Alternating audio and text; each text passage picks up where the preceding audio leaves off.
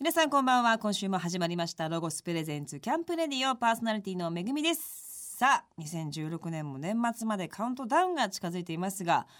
えー、まあ気が早いですが、えー、今年の反省を生かしても来年はですねそうだななんかスタッフさんとご飯行きましょうっつって結局一回も行きませんでしたねこれねあんまあの良くないですよだいだいたいこう行かないとなると距離がねだんだんできて番組が終わっちゃうっていうパターンがね結構「何食べます?」とかねいろいろ聞いてくるんですけど実現しないっていうのはねあんま良くないなと思うのでご飯ね新年会を2017年は一発目すぐしたいと思います。はい。さあ、先週に引き続きまして、12月のマンスリーゲストは、エグスプロージョンの町明さんと小原義雄さん、そしてダンサーの一人でできるもんさんです。よろしくお願いいたします。よろしくお願いします。さあ、12月年末ですけれど も、皆さん、まあね、こういうのを言葉にしていけば、結構、まあ、叶ったりするなんていうのもありますので、2017年がこういう1年にしたいなっていうのを各、は個人で聞いていきたいなと思うんですけど、はい、マチャーキさんから、はい、僕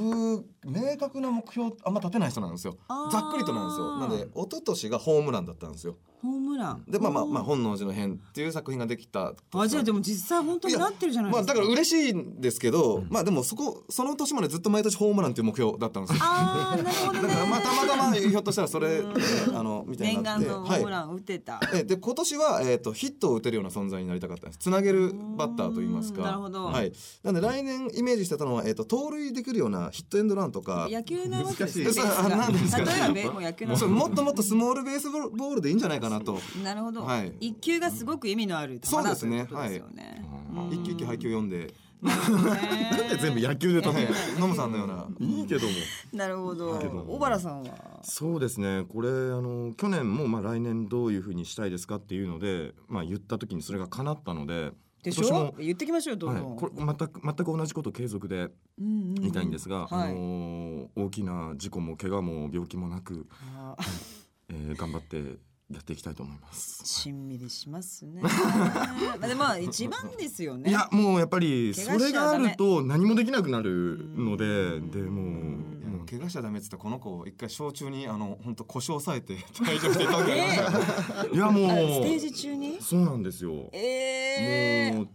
本当怖かったですねああんなに怖いものかと思いました怖いですよね、うん、でもまあ結局その時も、うん、あの例えば3日間とか4日間とか休むとかではなく、まあ、あの次の日からじゃ、まあ、ある程度普通にはマッサージですかやっぱりいやマッサージもあの強引にやってもらいましたけどやっぱりね、はい、ケアとかやっぱそういうものもちゃんとやったし、ね、準備もねこんだけやっぱ踊ってると大事なんだなっていうの、はい、そういうことがあると身に染みてね痛感しましたね、じゃ健康で怪我がない2017年にするということはい、それだけあればもう僕はもうもう十分でございます、ね、その時の相方の気持ちも考えていただければあ終わったって一瞬思います思い ますよ ねああどうしようみたいな俺一人でやるのか、はい、これ後半みたいな、ねね、病院にあの搬送される時のタクシーで二人とも景色を遠い目で見てま したもう言葉にしたら何かが壊れちゃうみたいな、、壊れちゃうような僕の頭の中にはどうしてどう してはい責めらんないしね。そうですね。はい。でももう体を大事に頑張りたいと思います。大事ですね。そして一人でできるもんさんは2017年は。そうですね。僕。子供にダンス教えます。あ、可愛いい。あ、自分の子供に。そうそう、自分の子供にちょっとでも、あの、僕はあの全然 YouTube とかもただ喋ってるだけの動画だったりとか、全然あの何もできてないんで、んなんかそろそろ頑張んないとなとは思ってて、はいはい、まあ、せっかく子供もねそうですよ2歳 ,2 歳になっていくんでもうじゃあちょうど今からやれば、そうですね、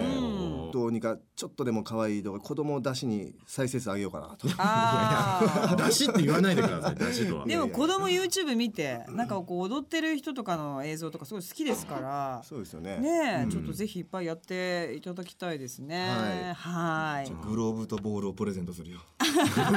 踊りだっつってんのね、グローブとボールを使ったじゃ踊りをコラボしていただければと思いますけども、はい、さあお話を今後も聞いていきたいんですけどその前に一曲曲紹介をお願いします。でも今年のツアーの夏のツアーの命題となりました。えっ、ー、とアンペアにしましょうか。ね、はい。えー ではエグスエグザイルって言うとしました。ではエグスプロージョンでアンペア聞いてくださいはい。ロゴスプレゼンツ。キャンプレディオお送りしたのはエグスプロージョンでアンペアでした。さあ今週は皆さんのですねまあこう今までのプロセスとか個人がどういう方たちなんだろうっていうのをですね、えー伺っていきたいなと思うんですけれども皆さんがそのまあ踊りですねそういうものに目覚めたというかきっかけみたいなのになったのとかっていうのは大体何歳ぐらいからだったんですかじゃあ町明さんはダンス始めたのは19ですね。あーなんか憧れた人とかいたんですかいやもともとえーっと姉ちゃんがジャニーズ好きっていうのも あってあの目には入ってたんですよでまあ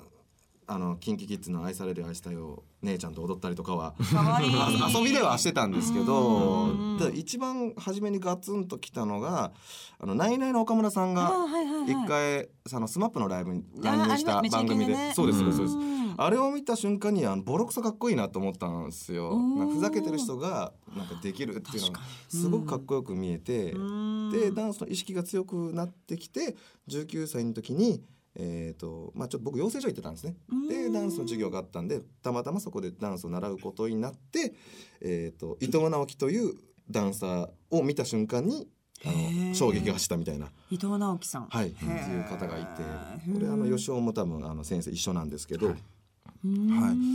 その方を見てからあダンサーになろうかなとは思いましたうね。んはい小原さんはダンサーはそうですね。もうあのー中学ぐらいの時にその学校の先輩とかが当時あのラップとかうヒんップホップがなんか流行り始めた時で。でまあ、そういうなんかヒップホップ系のことをやってる先輩とかもいっぱいいたんですけどダンサーだけいなかったんですよ。なるほどでもあのそのダンサーっていう存在はなんかもう知ってたああのいわゆるなんかストリートダンスをやるはい人たちなんだなってぼんやりしたイメージがずっとあったまましばらくちょっと時間が経って、うんそれこそその高校生ぐらいの時にその伊藤直樹さんが、伊藤直樹さはんい、テレビに出てるのを見て、僕の中でそのぼんやりとシルエットだけあったそのダンサー像にバチーンとはまったんですよその人がはい。へ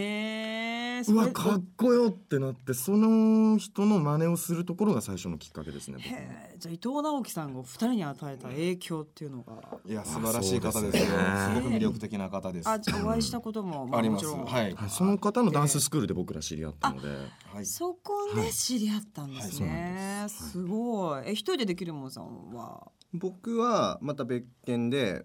中学校の頃にそのまあ予職に似てますけどヒップホップとは何ぞやみたいな話になってうんなんか DJ とかうんグラフィティアートとかラッパーダンサーみたいなのでヒップホップっつんだよって友達が言い始めてはいはい。じゃあ俺らもかっけえからヒップホップやろうぜってなってうんじゃあ俺 DJ やるわ俺絵描くわうん俺ラップやるわっていうのでダンスがいなかったんでうんじゃあ俺ダンスやるわみたいなうん誰かに憧れたんじゃなくて担当みたいななるほどね。そこがちょっと席が空いてたみたいな。そうですそうですえダンスやるっ つってで親に帰って「俺ダンスやるわ」っつったらあの台営の上であのカルチャーセンターでヒップホップやってるよっつってご両親優しいですね。知って。たんですようんで俺も「あ行ってくるわ」っつってへえ。であそのこ。恥ずかしいから最初友達とうん男友達と一緒に行って2人ででちょっとや最初体験やったら俺のの。友達何もできなくてで俺じゃ若干なんかそいつよりはできたんですよやっ。ぱ才能 が。やっぱね、で全くできないってわけじゃなかったんですそうね。でもうそれが嬉しくて、あうん俺いけんのかもしれないっていうので、うんそのその子は体験でやめたんですよあーで僕なはも。るほどうそこからハマってって。入会してみたいな、へーそこのカルチャースクールの。はいダンススクールに入会したんですなか。んですけどその時の先生が後の日本一になる人なんですよ ええ。そうたまたまドラマチッそうク。田舎のさ神奈川県の相模原っていうところはいのはい大英でまさかの後の日本一がダンスを教えてたっていうすごくないです すか。ごいですよねへえ、全然じゃあもう知ハらイなくてクオリティな踊りをそこでもう習ってたわけですよね。そう知でらすずね知らずのうちにね。でまあ皆さん大体中学校とかその辺から始めたみたいですけれどもまだまだ今と違ってこう踊りがこう職業になりづらい時代っていうかそうですね痛いほどねえ、はいそこをきっと通ってこられたと思うんですけど、はいその時大変じゃなかったですか、いやもうそうですね、んえー一言で言うなら地獄、えーそうですねモグラダンサーってずっと言ってましたけどはいねえ、はい獄えーそう糧にはなりましたねいろいろ勉で強ももそさのせて時いたどうだいきうました活動ししてたんですかその、まあ、よよくは地獄時代はどういう動きしてたんですか基本的に僕が本当に辛かった時期はですね週に二十何個もレッスンをしたりとかっていう時期もありましたねあ先生をやってそうですね、ではいまあ、10年前とかに、えー、とうん僕らが番組でちょっと人気者になれた時期があったんですけど、うんその時にまあいろんなミックスするイベントとかよくあるじゃないですか、で僕らダンサーで芸人さんがいてアーティストがいてっていうイベントがあったんですけど、うんうんうんもう確実に僕らの扱いが一番悪いんですよ。そうなでんすよねでしょう集客力とかも多ん分いろいろあると思うんですけども、うんまあ、アーティストさん喋って芸人さん喋ってダンサー喋ろうとしたら「あダンサーさん結構です」みたいな切ななかったですよ喋れないと思われてるし練習いっぱいしてるのに ねだだから当時はもう僕らも実力もなかったんで僕はもう前に出ることしかできなくてあー痛いやつら勢いダンサーはじゃあ痛いみたいな、なるほどね、はい、なったりとかもしましたね。うんねでもそれがね今こんな時代が来ていや全部ツアーなんいいややー嬉しいで すね。もう MC もし放題だし、そうなんですよ。ね、もうみんな話聞いてますよ、はいもう聞く耳もだからツアーの一番いいとこがあやりたい放題できるっていうのはうんそうですよ一個良かったですね。ね、はい自分のオリジナリティを存分にそう出ですせねるっていうのはねすごいいいかあもとしれま一せんネタ以上出せるってい うね。ダンダンサーだったらゲストだったら一ネタで終わりなんですけど。確かに確かに無限に出せるっていうところがね確かにねうん魅力的ですね。そして一人でできるもんさんは、まあ、ずっと一人でいろんな人とこうコラボレーションしてるイメージありましたけれども、はいなんか苦労とか辛かった時期とかってあったんですかいやもう全然ありますよなんかあのーまあそれこそ僕は喋れないっていうのがまあ一つねえあれまた大変ですよね。そうですねうんなんで仮面もう特に MC の絡みとかまずないし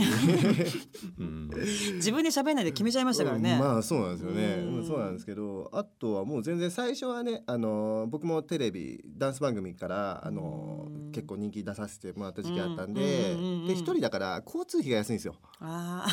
そ うなるちほょどっと細かいところで言うと、うんそうかだらユニットとかじゃないかなそうなんですよあのいろんなところに呼んでもらえるんですよしーお仕事であーなるほどだから営業がまあちょこちょこ入るからなんとか持ちこたえてただけでだけどそれもやっぱ時期的にダメになって、あもうこれもうやっぱダメだなと思っあーそうでてすかあってうそんでそういう時に例えばバーテンやってたりとかほーもう普通にだからバイトしの生活に戻っちゃったみたいな。まあお金はもらわずにやってたんですけど そこは。え えどういうことですか。ああちょっとした事情があってー知り合いのみたいなね。あそうそうそうそうそうとはあかでもそういう時にやべえなって思った時に、あの2011年から僕中島美香ちゃんのツアーで踊ったりとかしてるんですけど、うんへえツアーダンサーでうんなんかそういう時にたまたまそういう好転があるというか、うんでエグスプロージョンと一緒にやらせてもらってる中でエグスプロージョンが本能寺の辺でバーンとブレイクして、うんそれのあのおこぼれで僕も一 緒におこぼれ。何を言う。あのやらせてもらったりとかツアーも うん100人くらいのところでやってたのがいつの間にか ZEP で回れたりとか、そうですよね。やばいなって思うとなんかいいことあるんで続けてるからですよね。まであもそれはありますねはいでもいろんな方の本当にあの作品に PV だったりとかいライブだったりとかそういうのにも参加されてると思うんですけれども振り付けとかはやってないんですかいろんな人とかに。あそれはねやってないです僕一人なんでそうなんだ。構成つけたりとか振り作るのがすごい苦手で、ええあのショーも全部アドリブで踊っちゃうんで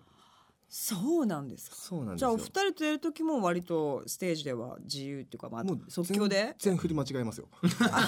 あ三人で合わせるところとかもやっぱりあったりするのでああそう間違えちゃうんですか。 間違えちゃいましたあ そう。あれ本当になんだろうね。なんですかねうんまあ仮面かぶってるっていう大きな弊害。うん見えづらい。そのセンター、センターをずれるっていう。 そうそうそう本当すいません本当すいませんもう もう床の印が見えない印が見えない印がし見えないょうがない。いやもうこれしゃあないなと思うんですけどねなんか新しい素材がね、内側から見えるよううなんそうそう サングラスみたいなのとこマでジきてッくクれミラーみたいなロゴスに作ってもらいましょう。いやかそうしましょうそうしましょう作れもうそうなそれい感いでじすねがねしますけどもね。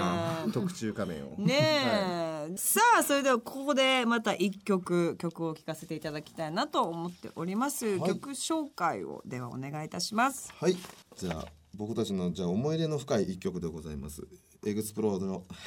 ヘイヘイヘイヘ イではエグスプロージョンでポップコーンです聞いてくださいロゴスプレゼンツキキャンプレディオお送りしたのはエグスプロージョンでポップコーンでしたこの番組はですねアウトドアメーカーのロゴスさんがスポンサーなのでまあ皆さんにいつも、えーアウトドアについてゲストの方に伺ってるんですけれども、あんまり皆さんそんなにこうよくアウトドアをされるっていう感じではなさそうですよね。んま行かないですね行ったら行ったでみんな楽しむし好きは好きだと思うんですけどうーんね。あんまり言い出しっぺみたいなこう俺が企画するぜみたいなのが、そういうことをするような方たちではないんですね。プライプライベプライベートで三人集まることないですもんないでねすからねあーでもねツアーとか行くと地方とかで、はいちょっとなんかなんかバーベキューやるかみたいなのとまかあないですねまあそんな時間を作ってもらえないっていうのもありますねあーもう移動に必死みたいなそうですね移動に必死パンパンですねあーなるほどねうんでも中でもあの一人でできるもんさんがもう本当虫もダメはい嫌いですもう何もかもダメ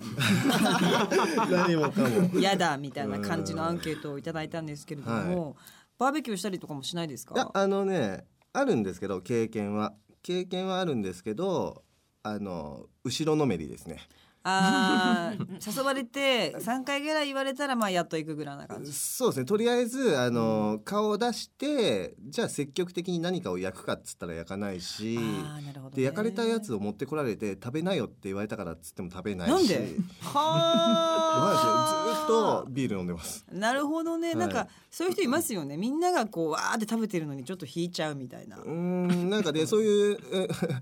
なんかああいうそういう気持ちではないんだけどなんかしない苦苦手っていうか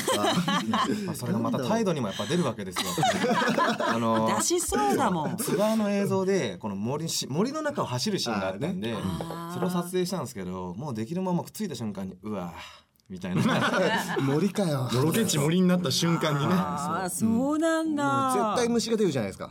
もう出るどころかもうねいるわけむしろどこにお邪魔してるようなもんですからねそうですね。そういうことです。まあ虫嫌いに虫は近寄るもので、あーそうなん、はやっいぱそうか、森の中をぼ最初に僕駆け抜けたら何もなかったんですけど次できるもん駆け抜けたらヒルが足に4匹ぐ らいいるんですヒルがヒールです本余計またねそトラウマになっちゃっ当にもうて蜂にも追いかけられるしそうそうそうその肥料を取ったらすぐ次蜂に追いかけられる。嫌いすぎてねなんです虫よもなんかちょっといたずら心がなんかねかるんでしょうね東京ですか出身僕ね出身だけは沖縄なんですよええじゃあすごい自然の中に豊かなところででも出身だけなんでああもう生まれた瞬間もうもう東京に3歳3歳から関東ですああそうなんですそようなんだ、じゃあまあしょうがないです ねありがとうございますありがとうまあでもね、なんかちょっと子供が行きたいって言ったらちょっとしょうがないことも出てくるのかな、うんそうですねしょうがないないっていうくくりですねねでもそしたらだんだん好きになるかもしれませんしね、皆さんお子さんまだいない、よいないですいないですぜひまあもうお年頃ですしねもしできた暁ではちょっとアウトドア楽しんでいただきたいななんて思ってるんですけれども、さあここでまた一曲曲をはいはい、それではエグスプロージョンでゴーストです聞いてくださいロゴスプレゼンスキャンプレディオお送りしたのはエグスプロージョンでゴーストでしたさあここからはロゴススタッフさんがアウトドアで便利なグッズを紹介してくれるコーナーアイデアタイム GoTo800 です、えー今週はですねゲストのエグスプロージョンさんそして一人でできるもんさんにもお付き合いいただいていますよろしくお願いしますよろしくお願いしますそして先週に引き続きまして紹介してくれるのはロゴスショップイオンモール和歌山店副店長の大黒彩子さんですこんばんは。イオンモール和歌山店副店長の大黒彩子です。大黒さんはお子さんも大きくなってはい一緒に出かけることが、あ出かけてくれないそうですね何歳ですかお子さん中学1年生の男の子なので、あーじゃあもうねもうそろそろうなっちゃうんだ、はいでソロキャンプに興味があるはい。 ソロキャンプってさすごいハードル高いですねいやー想像できないですね。いやごあの失礼ですが面白いですかって思っちゃうんですよ。なんか面白いと思います。えあのーコーヒーをゆっくり沸かしたりとか。あー自分の時間をね、い 丁寧にご飯作ったりとか、うんあなるほどなるほどは、はいい境地に、ははいいはいぜひ行ってください。さあ、今回ご紹介いただくアイテムは何でしょうか。はい、あのソロキャンプに興味があるっていう話をしておきながらなんなんですけれども、はい、今回はチェア42ストライプという2人並んで座れるチェアを持ってまいりました。いよよかったそのキャンプじゃなくてよかったエッジシート可愛いい。あそうですねえ背もたれがあって、温かみのある木製の。はい、この肘掛けが肘掛けがついてて、二、人掛けのチェアで、えー座面と背もたれにパッドがついてるんです。はい、はい、そうです。ちょっと厚みを持たせています。なので、まあ、長時間座ってても大は丈い夫、、大丈夫です。可愛いい、なんかありそうでないですよね、この二つ。ないです二ね人掛けっていうの一は人用ってのはありますけどねえ、うんちょっとこうカップルとか、そう付ですきね合いたての人とか。ねこのアイテム一つでちょっとあのキャンプ上級者感出ますねえこんなん持ってたうんらねうん可愛いビーチとかにも良さそう。あ良さそう、はいうんで折りたたみもしていただけますし、えー、4.8キロと軽量なので女性でも持ち運びができますね。これでも楽屋とかでもいいんじゃないですか。いや全然いいんじゃないでちょすっかと寝るこれ寝るはい時とか。あと庭がある人は庭に置いても全然いいですもんねねねあそうねすご確いかにいいと思いますシけョど。ップでも。おすすめしてますね、その使い方は。ああなるほど、、はいいやいいよなでも冬とか寒いからそこううですね人肌をこう感じながらね座る人掛っていけのうのねまあまあまあでもそうですねそうですねごいこ結う構いいか距な離感近いですね距離感近いですねはだいと思いますけれども、でこれは冬バージョンのなんかあるんですよね。はい、もうベッドア一イテつ、ムがはい、あの、はいブロックチェックブランケットというものをなるほど紹介するんですけれどもブランケット大葉のブランケットになっておりまして、可愛いい。はい、このチェアこれいいわ42にぴったりのあサイズぴったりですね、はいこれ本当にあの二人の膝にちょうどかかる感じの、ねはいうん一人じゃな、こはと足りねそうですね余っちゃうねみたいなね。い、周りに隠れて手手もつなげますねいいこれねいいですねワクワクしますねこれ1ドキドキしますメーターかけ1.5メーターの大ワンブランケットはい、にそなってうでいす。るということですので、まあ、このチェアにもぴったりだし、まあ、チェア持ってない方も、まあ、あのちょっとオフィスとかそうあですね。いいですねはいこれ、は移動車に積んどくとか、い、そういうのでもねちょっそうとで寝する,、ね寝る時にもいいし、はいもう腰のあたりにかけても足首ぐらいまですっぽりいきます よ本当だ、はい本当だなんかこれ暖かいですね大きいし、なんか今今ちょうど町明さんはといできるものは二人で完全に完全にちょっとはいかけてみてます手をテーブルに置きなさいはいはいカップル感出てきてますなんか恥ずかしいね あったこうかいうい機ねって会じゃないとねまあそうだなかなかくっつけねないそうだね何やってんだよ まあこうチェアででもぴったりっていうのもいいですねだからこそううですね寒い時には、えー、と冬キャンプとかで使う場合は引いて、はいこう下からもちょっとこうほっこりするようそうですねな高さもありますしで色張りもねロゴスってもうかたくなに一色しか作らないっていう。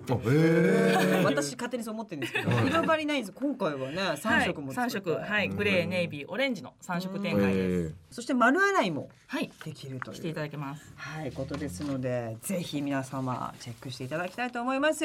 今日ご紹介した商品は番組のホームページでも紹介しています。アドレスは http コロンスラッシュスラッシュキャンプレディオ .jp です。お店でもぜひ手に取って確かめてください。それではまたここで曲を一曲聴かせていただきたいなと思います。そうですね。ではえっ、と温める曲ということで、いいですねはい、えー燃えてしまった本能寺の変をじゃあ聞いていただきたいと思い ます。えー、エグスプロージョンで本能寺の変です。聞いてください。ロゴスプレゼンス。キャンプレディオお送りしたのはエグスプロージョンで本能寺の変でした。さあ12月のマンスリーゲストはエグスプロージョンの町明さんと小原義雄さんそしてダンサーの一人でできるもんさんにゲストに来ていただいております、えー今後の、まあ、野望とか海外とかどうですか視野にはちょっと入ってきましたね。ねえはいなあんかのちょっと YouTube とかもあるし僕全然興味なかったんですよ。海ん外日本ですごく頑張りたいなと思ってたんですけど、うんまあこの夏にパリとバリに行かしてもら って、パリとバリネタじゃないですよ 本当にパリとバリにえーまあ、でも全然違うっていうかね、そうそうですね。えでそのまあ世界のエンターテインメント見させてもらったんですけど、あちょっと勝負してみたいなっていう気持ちにはさせてもらいましたね。うんダンスだったらね言葉がもし分かんなくてもはい伝わることもあるしそうですそうですね国境を越えますね結構向こうのアーティストの後ろでね、日本人の踊ってるあバンビちゃんとかいろいろね、は出いてきてるそうし、行ってほしいですけどね、よく大人がノンバーバルノンバーバル言ってたん ですけどなんかそれが最近ちょっとああなるほどねこれがノンバーバルか っていうノンバーバルを中心に回らなくてもいいんですけすどごいなんか昔うるさいなと思ったんですよ大人がもう男性はこうノンバーバルだからこの世界でもみたいなもううるせえと思ってたんですよあーまあ言われすぎちゃってね そうなんですよ、うんうんうんけどなんかあそっかノンバーバルいいなと思って やっぱ言ってたこと間違い ない間違ってはないなっていうなるほどこのね1分間でノンバーバルめっちゃ出たのね皆さんそしてあと個人的には、まあ、まだ30代えー中旬とかですけれども、はいどんな風に年を取っていきたいかなとかってはありますかじゃあまあ小原さんはどんな風にですか。うんーん、そうですね。僕なんかそういう、もともとなんかこういう風にして、もう年取ったらこういうことしてって、あんまりなんかくっきりした予防あんまりないんですうよ。ーんまあ、そうですね。怪我うんとね、怪我事故がない大人に そうですね。その今みたいなこのふんわりと楽しい毎日を変わらず過ごしていきたいですね。最高ですねやっぱりそれがねそれが一番だと思ってます。うんなんだかんだ言って。ねえ、できるもんさんはどうですかそうですね僕はなんだろうまあダンサーとしてあのやっていくのもそうなんですけどやっぱ年齢考えると、ねあの 第一線でずっと踊り続けるわけにはいかないから、うんでやっぱ家庭もあるから、うんまあ、どうにかだその人前でパフォーマンスってことをやめずにまた違う形であのちゃんと生活の基盤作んないとなっ ていうもうめちゃめちゃリアルめっちゃそうなんだよリアルなもう大事だよねでももうねもうずーっとついて回りますよね振り付けやったこらいいと思うんですけどれダンサー苦手とはおっしゃいますけどねうえーんじゃあやってみ ますお願いしますはい発信しちゃった。町脇さんはどんなそうですね変なことずっとやっていきたいなと思ってるんですよだうからんもうゆくゆくはあの通学路にいる怪しい本能寺おじさんかなと思ってます都市伝説みたいな見 た今日みたいな多様変のあの本能寺の人みたいなそうですねだから自分が最悪ちっちゃくなってもそうやってエンターテインメントやっていきたいなとは思うてますね素敵ですねあいえいえいえ本当に変態ですけどねさっき言ったのははいさあというわけで今週たっぷりとお話を伺いましてあっという間に時間がやってきてしまいました、もうリスナーの方に何か一言ずついただいてもよろしいでしょうか、はいじゃあ町脇さんはいはい、そうですね僕たちのことを、まあ、本能寺の変とかで知っていただいた方もあのたくさんいらっしゃると思うんですけども、僕らの醍醐味はやっぱりライブだと思っていますんで、ぜひ生で見に来てくださいよろしくお願いしますはい、じゃあお二人も同じでよろしいですかはい。はい。はいじゃあそうです。とにかく見に来てください。とにかく見に来てください。はいお願いしますぜひ皆さんお願いいたします さあ、えー、今日のゲストエクスプロージョンさんそして一人でできるもんさんの情報をおさらいしたいと思います、えー、11月30日に、えー、リアルなパフォーマンスが詰め込まれたハイクオリティとハイテンションなニューアルバム CDE